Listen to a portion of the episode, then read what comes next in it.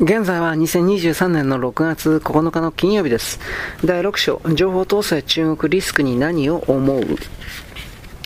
海外のニュースで世界情勢を知っています。2021年11月、中国の有名テニスプレーヤー、ボン、えー彭帥選手、ボン・シュワイ選手が共産党最高指導部のメンバーだった張高麗前副首相に性的関係を強要されたと告発した問題は日本など海外で大きく報道された。このニュースは欧米のテニス選手 IOC 国際オリンピック委員会なんかも巻き込んで、2022年2月に開催された北京冬季五輪にも影響を与えたこの件が中国国内で報じられることはなかった。日本では中国ではこのニュースは報道されてないということも報道された。米 CNN を例にとって CNN で高選手のことが報じられた瞬間中国のテレビ画面が遮断されて突然カラーバーの上に信号異常と表示されたと紹介した。このようなことはこれまでにも数えきれないほどだった。代表的例は2010年に人権活動家の劉、劉昌波かな、まあ、氏がノーベル平和賞を受賞した、えー、受賞した時や、毎年6月4日に天安門事件関連のニュースが流れる時、中国の人権問題が報道される時などだ。画面が真っ黒にブラックアウトすることもよくある。中国政府にとって都合の悪いことや中国国民に見せたくない情報は政府によって報道が規制されているが、CNN や NHK などの衛星放送が入るテレビの場合は突然このような現象が起きる。無論中国の国営放送では最初から放送されない。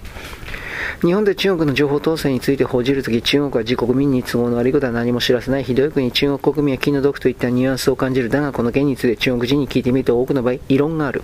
中国在住で日本語がわかる30代の中国人は次のように語る。確かに政府は中国国内のメディアに関しては情報統制しています。でも私はいつも中国のネットで日本のニュースを読んでいます。中国メディアでは一切報じられていなくても日本のメディアで報じられている日本や世界の情勢は知っていますし、日本のメディアで報道された中国のニュースも読んでいます。欧米のニュースも見ていますので、外国語の報道にアクセスできる人は少なくとも日本人並みかそれ以上に知っていると思います。中国国内のテレビやネットで報じられていないからといって中国人民が世界や国内で起きていることを何も知らないかというとそうではありません。もしも本当に中国人は自国の都合の悪いことは何も知らないと信じている日本人がいるとしたらあまりにもお気楽というか時代の変化に鈍感だと思います。あるいは中国人もある程度は知っているだろうと薄々思いつつ毎回こういう報道をする意図は中国の体制を揶揄して報道が自由がある国の国民として優越感のようなものに浸りたいからなのでしょうか。または視聴者にそう思わせるためにテレビ局としては旧体前の報道スタイルでいいと思ってやっているのでしょうか。この中国人と同じように思っている人は少なくない。だが当然ながら外国のメディアに直接アクセスセスできないアクセスの仕方がわからない人たちがまだ大勢いることも事実だ。ただし中国では翻訳機能を使って少なくとも日本の Yahoo ニュースやコメント欄はほとんど全て勝手に中国に自動翻訳されて中国メディアで流れており、日本語が全くできなくても日本で発信されたニュースを日常的に中国語で読んでいる人は相当いる。日本メディアでも環境時報によるとと中国メディアを引用する形で報道することはあるが、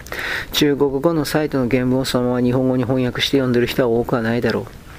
当局がどこまで会話を監視しているのか、日本でもよく知られている通り中国は厳しい情報統制を行っている。ジンドン、金盾、グレートファイアウォールと呼ばれるネット検閲システムによって基本的に人々は政府にとって都合の悪い情報は閲覧できない。都合の悪い情報とは前述したような天安門事件や香港の民主化運動、ウイグルの人権問題などだ。中国の検索サイトでそれらが検索できないだけではなく、Google ほか海外の検索サイトは利用できないし、海外の SNS、Facebook、Twitter、YouTube、海外の新聞社、通信社、雑誌などのニュースサイトも基本的に見ることはできない。中国外務省報道官、国営メディアの編集長などがツイッターを利用して見解を述べることはあるが、それは海外向けに広く知らせるためで国内の人々が見ることはない。中国の SNS のチャットも AI 人工知能などで自動検閲されている。チャットやメールに政府に不都合なワードややり取りが出てきたら自動的に検知して数分後に削除されることもある。不都合な内容は中国の SNS にも投稿できない。投稿を試みても掲載されない。以前は投稿できませんなどの表示が出ることもあった。今では単に掲載されず鈍感な人はシステム上の問題かと勘違いするようなやり方を取るなど検閲はより巧妙になっている。知人の在日中国人は時々中国の敏感な問題について日本で WeChat にわざと投稿しているが、投稿しても表示されない時がある。友達からのリアクションが全くないので検閲に引っかかったのだろうとわかると話していた。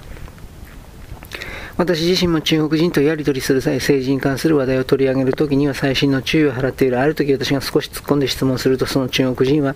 中島さんとの会話もきっと監視されていると思いますと話していた。私が、え、この会話もですかと驚くと、党の支配、彼らの仕事ですからと呟いた。また私が、これはちょっと敏感な質問ですなど前置きして恐る恐る尋ねると、あえてそれは敏感ではないですよと言ってみたり、唐突に、みんな政治学習会では熱心に勉強していますと質問していないこと、まるで監視されていることが前提であるかのように答えたりしていた。た。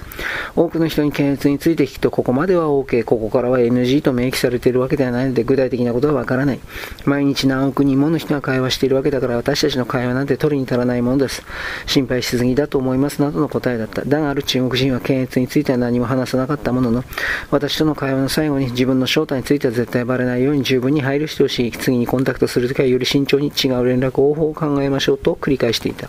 その人も別に政府批判をしたわけではなかったが、コロナ前に会話した時は全くなかったような怯え方だった。結局知りたいこと以外は不要な情報。本書の冒頭で紹介した中国人のように海外の情報に直接アクセスできる人たちもいる。彼らは VPN、バーチャルプライベートネットワークと呼ばれる仮想のネットワーク空間や海外の SIM カードなどを使用している。中国はここ数年従来以上に情報統制を強化していて検閲検閲監視体制にも力を入れているが、今のところ中国在住の日本人ビジネスパーソンや日本の情報を知りたい中国人に聞いてみるとこれらを使うことに問題はないという。私も以前中国出張時には使用していて問題はなかった。情報統制は事実であるものの中国の他の問題であるように必ず抜け穴はあるようだ。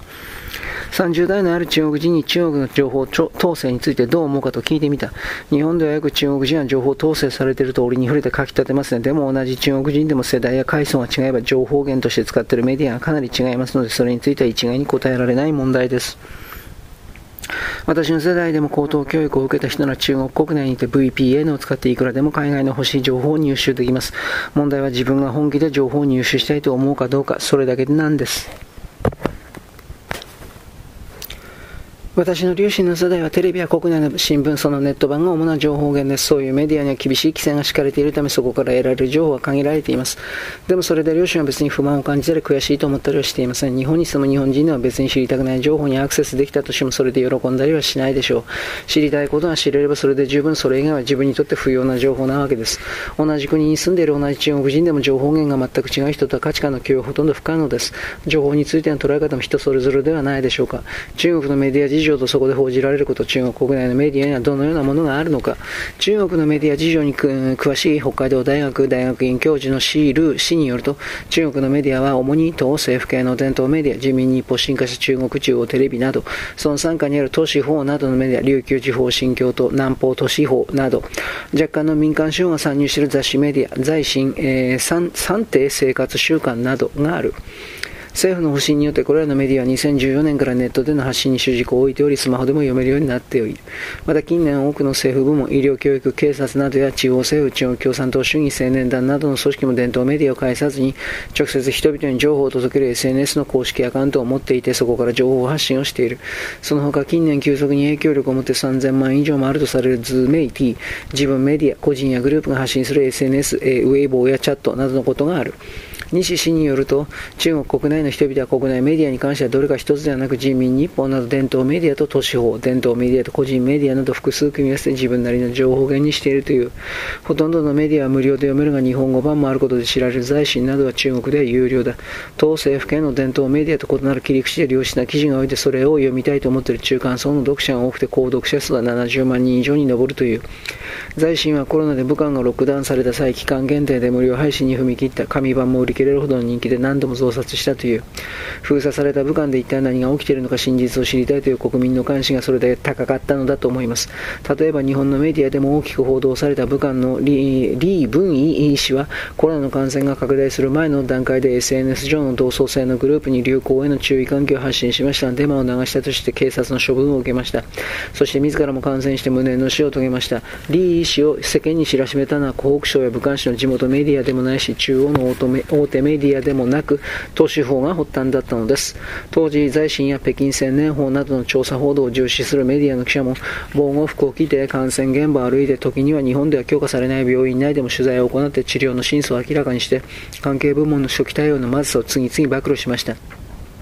そこで病床の李文、李文良かな李文良医師にたどり着いた。在新は李医師を実名で報道して、チャオ・シャオレン、えー、警報を鳴らす人と名付け中国だけではなく世界中にいる中国人の関心を呼びました。武漢といえば武漢出身の作家ファン・ファン氏がロックダウン誌に執筆した武漢日記が有名だ。欧米はじめ日本でも翻訳、武漢日記封鎖か60日の魂の記録、河合で出版、辛抱、河合で消防新社が出版されたが中国で出版できなかった。武漢にも地元メディアはある。日本人のイメージでは地元のニュースには地元メディアが一番強いと考えるが中国では必ずしもそうではない。中国では地方メディアが地方のニュースをカバーできず代わりに他の地域のメディアが報道することがよくあります。地方メディアは地方政府の管理下に置かれていてなかなか真実を書けないからです。武漢の美談に納得できない思い。武漢のことでもわかるように今の国民は政府の情報隠蔽に対して非常に敏感ですと語るのはある中国人男性だ。2021年7月河南省鄭州市で記録的豪雨がありました。この洪水で3000万人を超える被害被災者が出たのですが当局は当初死者数を少なく公表しばらく経ってから実際はその3倍以上もいたことをやっと認めました。地下鉄の駅には市民が犠牲者に手向けた花束がたくさん置かれていたのですが当局はそれを高い壁で囲んで見えなくしました。大量の花束からどれだけたくさんの人が犠牲になったか想像できる批判の矛先が自分たちに向かうのを恐れてわざと隠したのではないかと言われました。中国メディアは献身的に被害者の救出に当たった医療従事者や救助隊を栄養に仕立て上げ美談として報道したのですがそれを見ても納得できなかった人は多いと思います。美談といえば前述の武漢の李医師についてある在日中国人の女性も憤っていた。武漢でのロックダウンが終わって数ヶ月後、中国では様々なドキュメンタリーや特集番組が制作されたどの番組もコロナと戦った医療従事者たちがまるで英雄のように扱われ登場したのですが、どこを探しても李文良医師の姿や彼の同僚たちに関する言及はなかったのはあまりにもひどいと思いました。こういうことをするから中国はいつまで経っても世界から尊敬されないのだと私は思っています。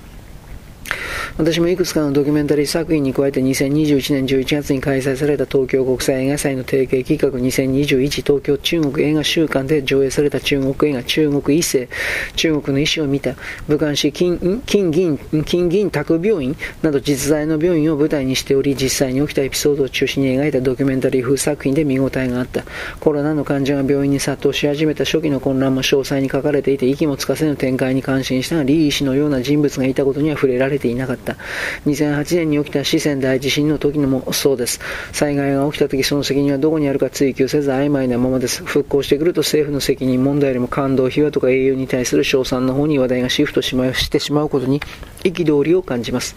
日本のメディアにもそういう側面はありますが、日本ではまだごく少数ですが、起きた問題を忘れてはいけないと発信し続けるメディアが存在します。でも中国ではそうしようとしてもすぐに大きな勢力によって潰されてしまう。